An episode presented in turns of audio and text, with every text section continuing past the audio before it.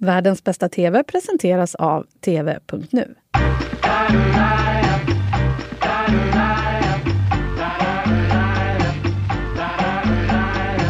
Hej! Du lyssnar på Världens bästa TV som vi gör i samarbete med TV.nu.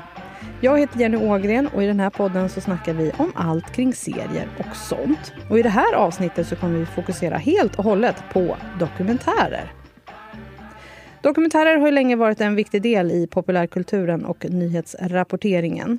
Vi har sett mördare avslöja sig själva när de inte fattar att mikrofonen fortfarande är på. Vi har sett kvinna efter kvinna avslöja en av världens största artister som en manipulerande förövare. Och så har vi sett hur bevis smulas sönder vid närmare granskning. True crime har blivit något för streamingtjänsterna att räkna med och nu är det sajter som Netflix och HBO som står för stora avslöjanden. Kan man lita på det som sägs i dokumentärer? Och varför blir man så berörd? Och vilken är tidernas bästa dokumentär?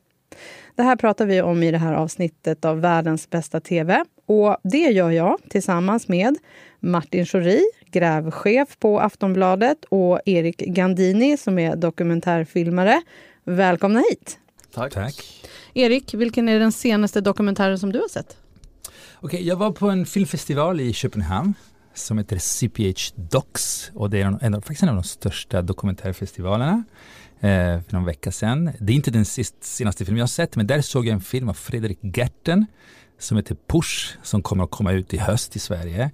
Och eh, om ni är bekanta med Fredrik Gertens filmer så är de, de är liksom aktivistiska och avslöjande och precis så är den här filmen. Den handlar om eh, det handlar om det som heter Carnegie i Sverige som eh, egentligen heter Blackstone som ett multinationellt företag som har kommit på att den stora nya asset som man kan tjäna pengar på är liksom lågstandardlägenheter i världens alla städer.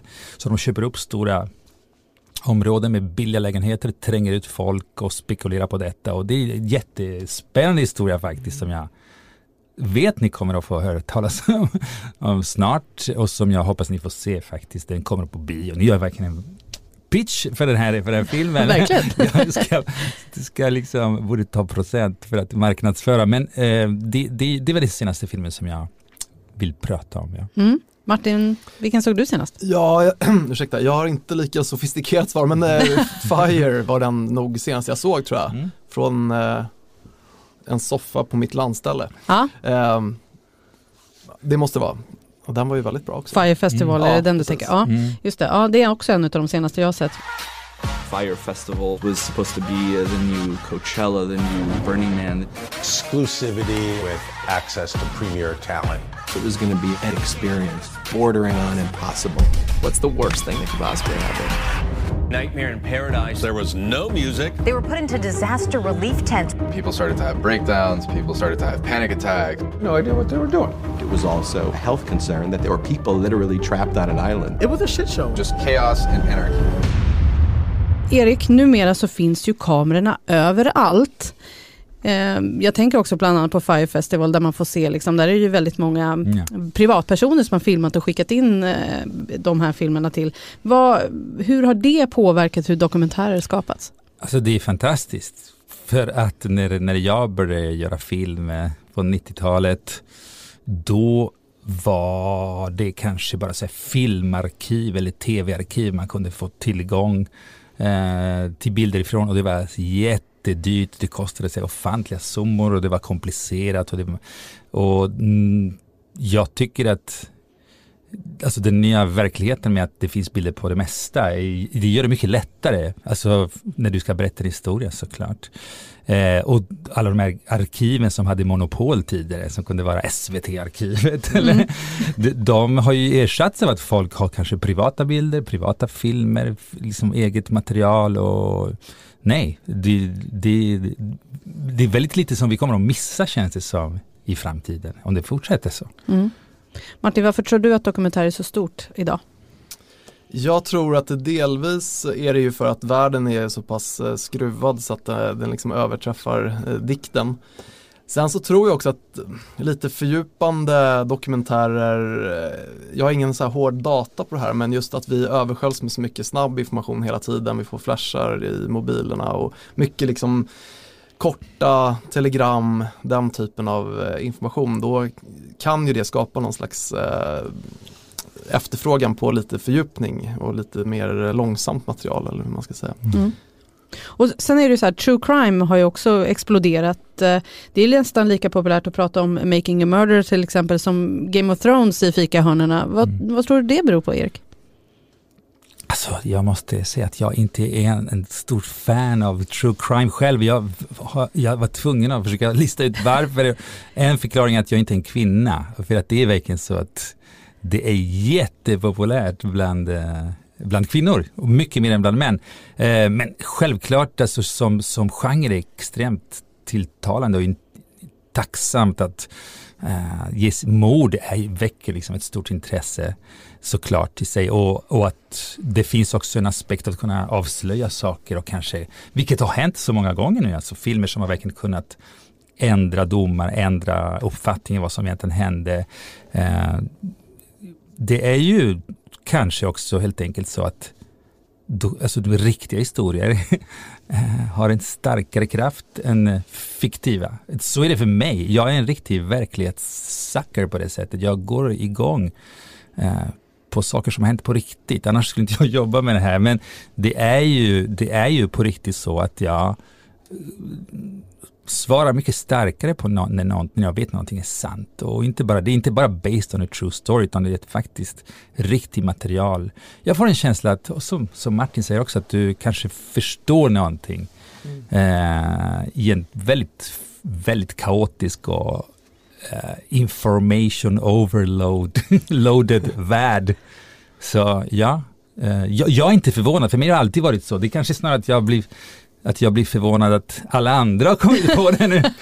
att, att verkligheten är spännande. Mm. Nej men så är det, hade ju nästan varit konstigt också om det inte hade kommit många bra true crime, dock, alltså att det har spridit sig till den genren mm. med tanke på det här intresset som alltid har funnits, vi, som vi på Aftonbladet pratar om krim liksom som ett väldigt stort område, vi har om så här, efterlyst i TV3, eh, de här uh, historierna om eh, rafflande mord i veckotidningar som alltid har funnits, där, det har ju alltid varit ett väldigt stort område så ja. det är inte så konstigt att det också har spritt sig dit. Mm. Berör dokumentärer mer än en vanlig serie Martin? Ja, det, det, det tror jag är väl såklart delvis eh, personligt så här, men ja det tycker jag och framförallt jag tänkte på det när jag kollade på den här eh, Fire Festival där de också blandar in väldigt mycket med liksom de som deltagarnas egna filmer, att man kommer så otroligt nära och det skulle det har ju varit liksom en tid nu när vi har en otrolig så här, teknikutveckling. Vi kan göra superfina, eh, sofistikerade eh, digitala lösningar och allt sånt där. Och det kan man ju också, det kan ju också bli otroligt berörande men jag tänker att det skulle inte förvåna mig om vi snart också går mot en trend där det kommer mycket mer sånt här material som, som känns mycket mer nära, som ju inte kanske andas samma kvalitet men mm. blir otroligt berörande av det skälet att det är riktigt så att säga. Mm. Erik, hur tycker du att det dokumentära berättandet har förändrats de senaste åren? Alltså det, förr i tiden var dokumentärfilm en riktig fattigmansgenre som eh, alltid var säm såg sämre ut, var lite mindre tilltalande, var lite liksom mindre på alla sätt och vis och eh, och det fanns också en idé om dokumentärfilmer som en ganska sådär observerande person som, som tittar på liksom och liksom flugan på väggen. Eh, det har ju hänt så mycket sedan dess, alltså, framförallt för att dokumentärfilm är så många olika saker. Ni pratar om true crime, det finns ju essädokumentärer, det finns ju eh, kontemplativa dokumentärer, det finns ju alltså, faktadokumentärer. Eh, alltså, det, det, det, är svårt att säga bara dokumentär utan att vara lite mer precis. Liksom. Mm. Men generellt tycker jag att det har, det har blivit mycket mer en erkänd konstform också. Liksom att, och det är det som Eh, jag själv jobbar med och som jag försöker också entusiasmera mina, mina studenter. Liksom att du ska inte bara vara den här lilla betraktaren med kameran utan ha liksom en egen, du, du kan faktiskt skaffa dig en stor makt med den här utrustningen och, och göra stort avtryck i debatten. Du kanske vill säga saker som ingen annan säger. Du kanske ser saker på ett sätt som ingen annan ser. Eh, och det kallas för kreativ dokumentär och det här är någonting som inte är kanske lika populärt som de true crime-serier ni pratar om, men som, som det har varit som min, min lockelse. Och för, när du frågar vad som har hänt, jo, den här typen av filmer har stor budget, det är inte en person som gör det, man jobbar med fotograf, med klippare, scenograf, ljudläggare. Alltså det blir en större apparat liksom, och förhoppningsvis också större genomslagskraft. Det är mer liksom riktig film och jag förhoppningsvis tänker inte publiken riktigt lika mycket som man gjorde förr när man ska köpa en biobiljett om det är liksom en spelfilm eller om det är en dokumentär. Man söker en bra historia. Eller när man, även när man tittar på Netflix eller SVT Play, att man bara väljer utifrån hur bra en historia är. Liksom. Mm. Martin, eh, många dokumentärer får en hel del eh, kritik för att de kan anses vara för vinklade som Making the Murder och Leaving Neverland till exempel. Vad tycker du om, eh, om det här att det är så vinklat?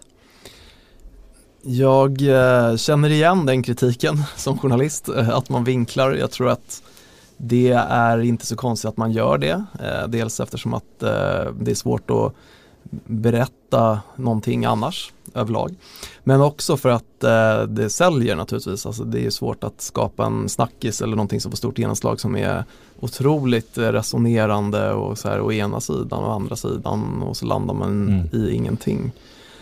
jag tycker väl att Alltså att vinkla är ju inte fel, eh, det tycker jag man ska göra men däremot så ska man ju göra det på ett schysst sätt och man ska ha med sin den andra sidans bästa argument och, och, så, och så, vidare men det, det, är klart att man vinklar och det gör man ju i mån, alltså i all typ av berättande egentligen. Mm, kan man lita någonstans på att publiken gör sin egen research? Nej det kan man inte och det är väl det som är Eh, om det finns problem så är det väl det här eh, och eh, jag tycker aldrig att man ska utgå ifrån det och speciellt idag när vi har en typ av samhällsdebatt där det nästan är så att den som anklagar först vinner på något sätt. Sen spelar det inte stor roll vad som händer efter det. Så att, och det var det jag menar med det här att man, man ska vinkla absolut för att göra, alltså av dramaturgiska skäl eller för att göra en, en historia intressant men man måste alltid ha med även motståndarens bästa, äh, bästa argument som sagt. Mm. Det är inte alltid så enkelt. Och det här är också det som är lite problemet att så, du har alldeles rätt när du pratar om journalistiska dokumentärer som har anspråk att, eh, att avslöja någonting. Så, men det mesta av dokumentärfilm som, eh, som görs är ganska öppet personligt. Det vill säga, det, det, det, är inte, alltså journalistiken följer väldigt heliga, riktiga, rimliga lagar. Man ska verkligen, som du säger, källkritik, undvika sensationalism och eh, låta andra, alla komma med sina bästa argument. Alltså, med dokumentärfilm är det egentligen precis tvärtom. Och det här är någonting som ibland måste man måste påminna publiken om, särskilt den filmen som, som jag gör som är uppenbart personlig, uppenbart, det är det jag tycker och tänker och det, och, och det måste man komma ihåg. Dokumentärfilm är inte journalistik på det sättet så det ska ju nästan vara eh, personligt, emotionellt, suggestivt, totalt spekulerande och partisk eh, beroende på vilket ämne såklart. Men återigen, det är olika genrer. Liksom. Mm, det är det. Eh, så som många dokumentärer har byggts upp på senare år så är det ju grävande journalistik då bland annat som en del av populärkulturen och som en underhållningsform. Är det det att det är någonting som man eftersträvar som en eftersträvande symbios på något sätt? Vad tror du Martin? Jag tror att det kan vara bra eh, om eh, grävande journalistik eller vad man ska kalla det får ett bredare genomslag, får någon slags liksom, populärkulturell uppsving med tanke på eh, de attacker som journalistiken utsätts för eh, på olika håll. Eh, och eh, så det tror jag. Sen så, eh, precis som Erik säger här så, ja absolut, det är ju lite olika sätt att, att uttrycka. Det finns ju om man tänker på en, en dokumentär som eh, fick stort genomslag här i Sverige eh, om eh, den här kvinnan som berättade om alla sina, eller om sin eh, partner och alla hans kvinnor. Just det. Anders lilla röda. Här står det lite namn. Sen så står det och har skickat lite meddelanden eller vad vi pratat om. Alltså. Du har gjort någonting magiskt med den här kvinnan. Fast du vet allting och gör en film med honom så ändå så står du där med, med kärlek i blicken. Du har ju hjälpt mig. Du är ju nyckeln till att jag kan komma ur den här bubblan.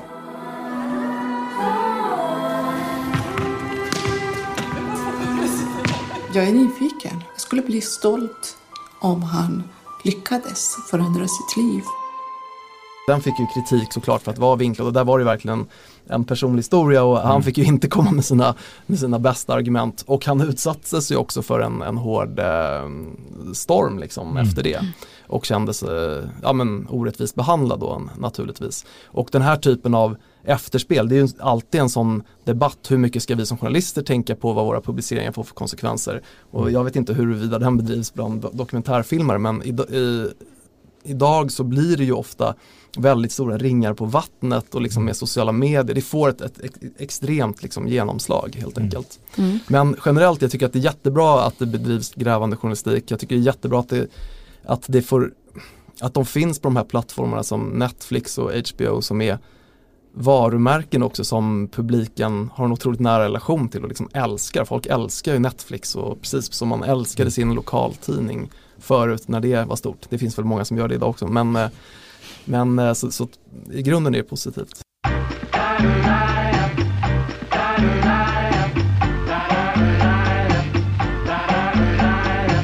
Världens bästa TV presenteras av TV.nu. Och TV.nu är ju din guide i streamingdjungeln. Det är där du hittar de senaste tipsen på vad du ska titta på härnäst. Och det är enkelt också. Man kan eh, välja vilka streamingtjänster som man har. Exempelvis Netflix, SVT Play, Viaplay, HBO Nordic. Och sen välja vilka genrer du gillar. Typ krim. Och så visar TV.nu allt innehåll som passar dig, rankat med de ack så viktiga IMDB-betygen. Självklart kan man också söka på sin favoritskådis för att hitta serier eller filmer som den är med i. TV.nu håller allting samlat vilket gör att du slipper lägga tid på att leta runt på flera olika streamingtjänster. Men vad finns det för ansvar? För vare sig Netflix eller ehm, HBO har ju till exempel en ansvarig utgivare. Vi, Aftonbladet har ju en ansvarig utgivare till exempel, precis som SVT, när de ger ut dokumentärer eller vi ger, eh, vad, vad kan det få för konsekvenser för utgivarskapet?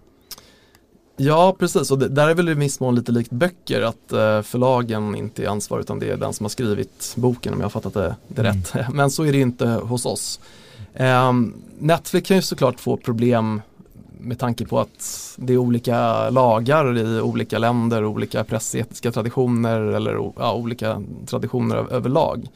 Men eh, jag har rätt dålig insyn i hur liksom de eh, tar det. De blir säkert stämda. Ja, de blir Ja. stämda, blir de ju på löpande Ja. band Ja. HBO har ju blivit stämda nu efter uh, Leaving Neverland av Mm. eh, Michael Jacksons familj Men- till exempel. Alltså jag tänker på den filmen du pratar om, det, det är alltså tidigare Nahid Perssons Anders, Åh. jag och hans 23 kvinnor. Just det. Jo, men alltså, och det här är så, det finns en stark tradition inom dokumentärfilm av att vara väldigt personlig, nästan dagboksart, att du använder en kamera för att berätta om din lilla eh, verklighet, alltså och utifrån verkligen så här, mitt liv, här är mitt liv, och som är också väldigt uppskattad och och vad ska man säga, högaktad som är verkligen ett konstnärligt grepp. En kvinna som berättar sin, sin historia och eh, öppen, transparent med hela sitt liv. Och, så här.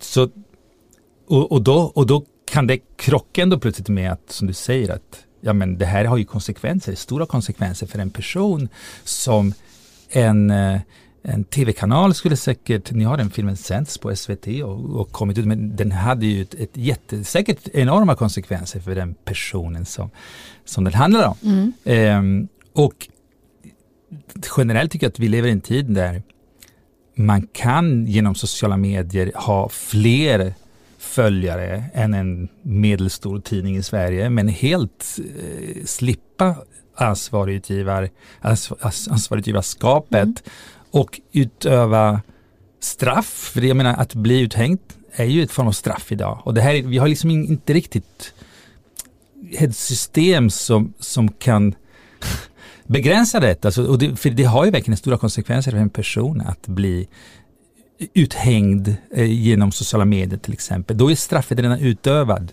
Sen kan det, kan det ta väldigt, väldigt många år för en, som, för en person att, att eh, jag kommer tillbaks efter en sån historia. Eh, och det är ju, alltså i ett samhälle ska liksom rättsväsendet utöva straff. Inte media och inte privatpersoner heller. Det känns som att det är någonting som vi verkligen borde, borde diskutera mera tycker jag. Mm. Det, det, borde vi göra. Erik, när du går igång på ett ämne och be, be, tänk, bestämmer dig för att nu ska jag göra en dokumentär över det här, hur går dina tankar då? Oftast är det väldigt, väldigt, väldigt eh, personliga skäl. Alltså, eh, om jag gör en film om, om en karaktär eller om jag gör en film om Sverige, om saker som jag upplever det pratas inte om, så är det liksom någon slags eh, enorm njutning att bara få grotta ner sig i någonting och att försöka hitta en form filmiskt för detta. Jag hoppas alltid att det är någonting som inte många andra har gjort och det är en inspiration i sig. Eh, jag har en väldigt kreativ kreativt samarbete med min fotograf som jag jobbar med till exempel och klipparen. Det, är processen är också väldigt oförutsägbar men när ni jobbar extremt snabbt, alltså det är så särskilt, alltså er redaktion, liksom, eller Aftonbladet i sig, all, all nyhetsmedia är ju extremt snabbproducerad och vi har ju en mycket, mycket mer långsam projekt där man också, process, där man också är ganska öppen för att saker och ting är oförutsägbara. Man vet inte vad folk kommer att säga när man träffar dem. Man vet inte vad folk kommer att göra. Och det här är, skrämmer väldigt mycket av filmindustrin skulle få panik av att man säger ja vi gör en spelfilm, jag vet inte exakt vad som kommer hända på inspelningen. Vi får se, liksom. det funkar inte. Men det kan du göra med en dokumentärfilm. Det är ändå rätt billigt. Det är inte, du behöver inte äh, drabba så många människor. Och framförallt så finns det en acceptans för att det är så. Att det är så dokumentärfilm görs. Mm. Men man måste vara vän med den här då, oförutsägbarheten eh, som är jättekul att jobba med. Vad jobbar du med just nu? Jag håller på med en film som handlar om eh, vad vi kommer att göra när vi inte behöver jobba. Och det har ju liksom en någon slags koppling till automatiseringen och att utsikten som det spekuleras om att, att vi kanske blir liksom bortsorterade från alla våra, många människor kommer att bli det. Och så det är en superexistentiell och filosofisk film och många av mina filmer börjar på det sättet. Jag har en ganska flummig idé som jag sen försöker förvandla och, till en film. Och förhoppningsvis så lika flummigt och abstrakt det låter nu så ska det här bli liksom en resa och en filmisk upplevelse sen som gör att, eh, att det inte känns så konstigt att man vill göra en film om det. Liksom. Mm. Finns det en dokumentär som har blåst dig av stolen Martin? Ja, jag, jag tror, typ. ja jo men det kan man väl ändå säga. Nej. Jag, jag kommer ihåg när Bowling for Columbine kom, det kanske inte är så förväntat. Eh, men jag bodde i USA då, hade ganska nyligen flyttat dit och det var en sån där dokumentär som eh, den är också eh, vinklad eh, naturligtvis men eh, den, jo men den blåste nog mig definitivt av stolen. Mm, Michael Moores som han också ja, fann en Oscar för. Ja. There has been a terrible shooting. After Columbine, no one could figure out why the boys had resorted to violence. Why would kids do this? You don't think kids say dad goes off to the factory every day. He built missiles. What's the difference between that and the mass destruction at Columbine High School? Yes, I don't see that connection. Den hade väldigt stort liksom, eh, stor påverkan på, på mig.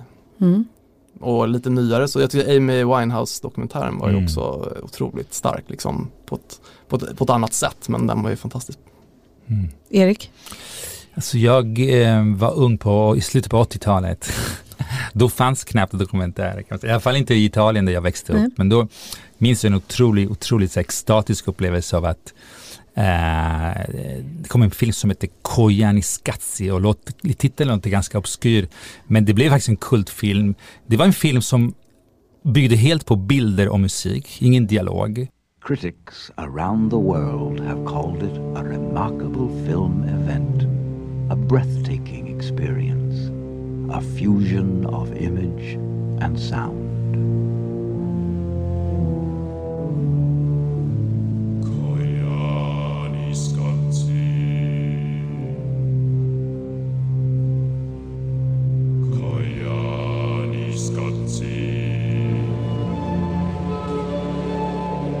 Musik av, eh, det var liksom en, Geoffrey Reggio som gjorde filmen och eh, hypnotisk musik som loopar.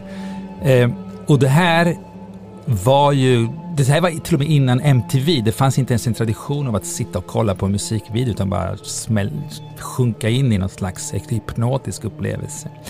Eh, och det här minns jag, för det, det, bygger helt på verkliga bilder och det är liksom en ganska dystopisk bild av framförallt USA, så ett land där civilisationen har lett till att människor beter sig som robotar, städer filmas uppifrån i ultrarapid och man ser det här livet som bara pågår som verkar helt ha tappat relationen till någon slags meningsfull eh, relation till naturen, till människor. Och det, och det var ju en jättestark upplevelse. Det finns ju, det finns ju, den traditionen har ju fortsatt lite grann liksom, men det är fortfarande ganska eh, unik form för dokumentär som är verkligen inte är någon true crime eller, eller, eh, eller journalistiskt grepp liksom, utan det är mera kontemplativ men likväl superstark på ett existentiellt plan. Var det då du bestämde dig att du vill bli dokumentärfilmare? Det var inte riktigt då. Alltså jag, jag eh, växte upp i en katastrofal mediasituation i Italien där under liksom Berlusconis värsta tid när dokumentär fanns inte. Det fanns inte något som var dokumentär, som hette dokumentärfilm. TV var extremt ytlig. Uh, Tutt-TV kom det heta liksom. Och, och, så att jag flyttade till Sverige när jag var 20 och upptäckte dokumentärfilm här och blev helt uppslukad. För jag kände att det var precis vad jag både hade saknat själv att se men också ett sätt att använda sig av en kamera, en mikrofon för att ha en anledning att, att möta verkligheten på ett sätt som annars du upplever bara genom en skärm. Och det där tycker jag fortfarande liksom att du kan faktiskt ha en anledning, vilket jag säkert ni också gör, att, att ge ut bort från skärmen och uppleva saker på riktigt. Det är ju så, som en kompis till mig, en dokumentärfilmare, en kompis till mig säger, han säger, han säger eh, documentaries are much more fun to do than to watch. jag kan förstå det. Yeah. Yeah. Men eh, har ni någon sån där som ni vet så här, den här vill jag titta på om och om igen? Eller har man sett en dokumentär så har man sett den? Efter det jag sa nu så är det kanske snarare att man vill göra om vissa dokumentärer. okay. Ja, precis. Mm. Jag såg den här uh, Vietnam-dokumentären då, som ah. ju också var fantastiskt bra, men den var ju också Den långa, typ, den här jättelånga. Ja, men precis. Ah, 20 Vietnam timmar War, lång, ja, så den kanske jag inte vill se igen. Nej. Men uh, den var också väldigt bra. Mm. Jag kommer ihåg att jag såg Blackfish. Mm. Den om späckhuggarna. Alltså den är ju eh, också väldigt gripande och man blir ju så här, okej okay, jag kan aldrig åka till en djurpark eller ett Sealand igen. Och sen så vet jag, jag har inte sett den men jag vet att den handlar ju lite om samma sak, The Cove. Ja. Med delfinerna Delfiner. som är mm. ja, väldigt gripande. Mm. Eh, om vi går vidare nu då och bara, vad tittar ni på just nu då, Erik? Okej, okay, jag har sett Neverland. Ja. Jag har sett R. Kelly. Jag, jag eh, tyckte det var jättefascinerande historier båda två på olika sätt. Mm. Jag har sett Free Solo. Uh, för att jag gillar klättring också. Men mm. det är också att det är en bra film. Men Neverland tycker jag var en intressant historia för att Kanske för att vi alla visste egentligen. Mm. Uh, och, att, och att det här gav en riktigt, riktigt inifrån perspektiv om, om, om hur pedofili ser ut, också när en person har för mycket makt för sitt eget bästa. Liksom. Mm. Så att det var, jag tycker det fanns många lager, det fanns många lager av liksom, destruktiva, även, även destruktiv kärleksrelation på något konstigt sätt mellan ett barn och en vuxen. Det låter bisarrt när man säger så. Men jag tyckte att det var väldigt, väldigt tankeväckande. Mm. Martin, finns det något du tittar på? Ja, inte inte just nu inom dokumentärgenren. Jag såg precis klart den här uh, Störst är Störst av allt. Störst av allt, just precis. Det. Som ju är, inte är en dokumentär. Uh, det är Netflix första svenska precis, serie som är ju skriven av uh, Malin Persson Giolito. Mm. Jag är ju från Lidingö själv som ju inte är Djursholm men uh, ändå har vissa drag av Djursholm så att det var du kände igen dig? Nej, det kan inte, nej, det gjorde jag väl egentligen inte. Men vissa delar kunde man känna igen sig i. Smeknamnen till exempel. Uh, ja, själv så tittar jag på Game of Thrones nu sista säsongen och ser med spänning fram på vad som kommer att hända där. Och annars så ska jag också börja plöja nu, The Ted Bundy Tapes har jag tänkt. Mm. Och det kommer ju också en spelfilm på Netflix med konstigt nog Zac Efron i huvudrollen som Ted Bundy. Men det ska bli spännande att se tycker jag. Um, och uh, har du någonting som du ser fram emot, Erik? Mm. Förutom den här som du nämnde i början. Filmen om Julian Assange som mm. säkert kommer att komma, ja. Precis. Mm. Alltså, det finns filmer faktiskt som jag tänker också förtjänar att ses mera och som finns fortfarande där ute. Det finns en film som faktiskt vann, vann två Guldbaggar, en för bästa regi och bästa dokumentär, som heter Rekonstruktion Utöja av Carl Javer. Och det är en film som jag vet har nått en ganska liten publik i Sverige, men som är i, alltså av alla historier om, om Utöja och Breivik så är den här jätte, jätteintressant. Delvis för att det är riktiga, de riktiga överlevande som är med, men också för att vilket är ett fantastiskt intressant grepp. De får själva, de här överlevande, de får själva regissera skådespelare i en studio, unga skådespelare, amatörskådespelare. Visst det är öja då. Och så är det klipper här, det är väldigt bratt här. Min roll på Utøya var litt sånn Jeg var på en måte en slags sånn maskot, på en måte. Jeg prøvde å se på det her som, som en treningsøkt, bare psykisk, da. Mm. Kanskje faktisk jeg velger deg. Du representerer meg på øya nå. Og da ser jeg en politimann, og det er stegene hans. Han går egentlig veldig sakte med et gevær. De får instruera dem att att spela upp de historier som de själva varit med, vilket är en väldigt, alltså, karaktärer som, som har varit med om sådana saker brukar vara i dokumentärfilmer, de som står framför kameran som får berätta, men nu får de istället vara regissörer själva. Och det känns som något jättespännande som faktiskt filmen levererar jätte, jättebra. Den rekommenderar jag. Har du något som du ser fram emot Martin? Inte jag kan komma på. Jag tror däremot att apropå se om grejer att jag kommer se om den här Deadline Artists heter den bara, om eh, två Eh, New York-journalister eh, som ju är fantastisk om man är så här journalistromantiker som jag är. Låter spännande, det har inte jag hört talas om. Så Nej, den, det... den såg jag för några ja, månader sedan, eller precis när den kom. Men den kommer jag nog se om ganska snart igen. Det låter jättespännande. Erik och Martin, tack för att ni var med. Tack, tack så mycket. Ja, det här var allt för den här gången av Världens bästa TV där jag gästades av Martin Schori och Erik Gandini. Och gillar du det här, se till att följa oss i din poddspelare. Jag heter Jenny Ågren. Ha det så fint så hörs vi igen. Hej då!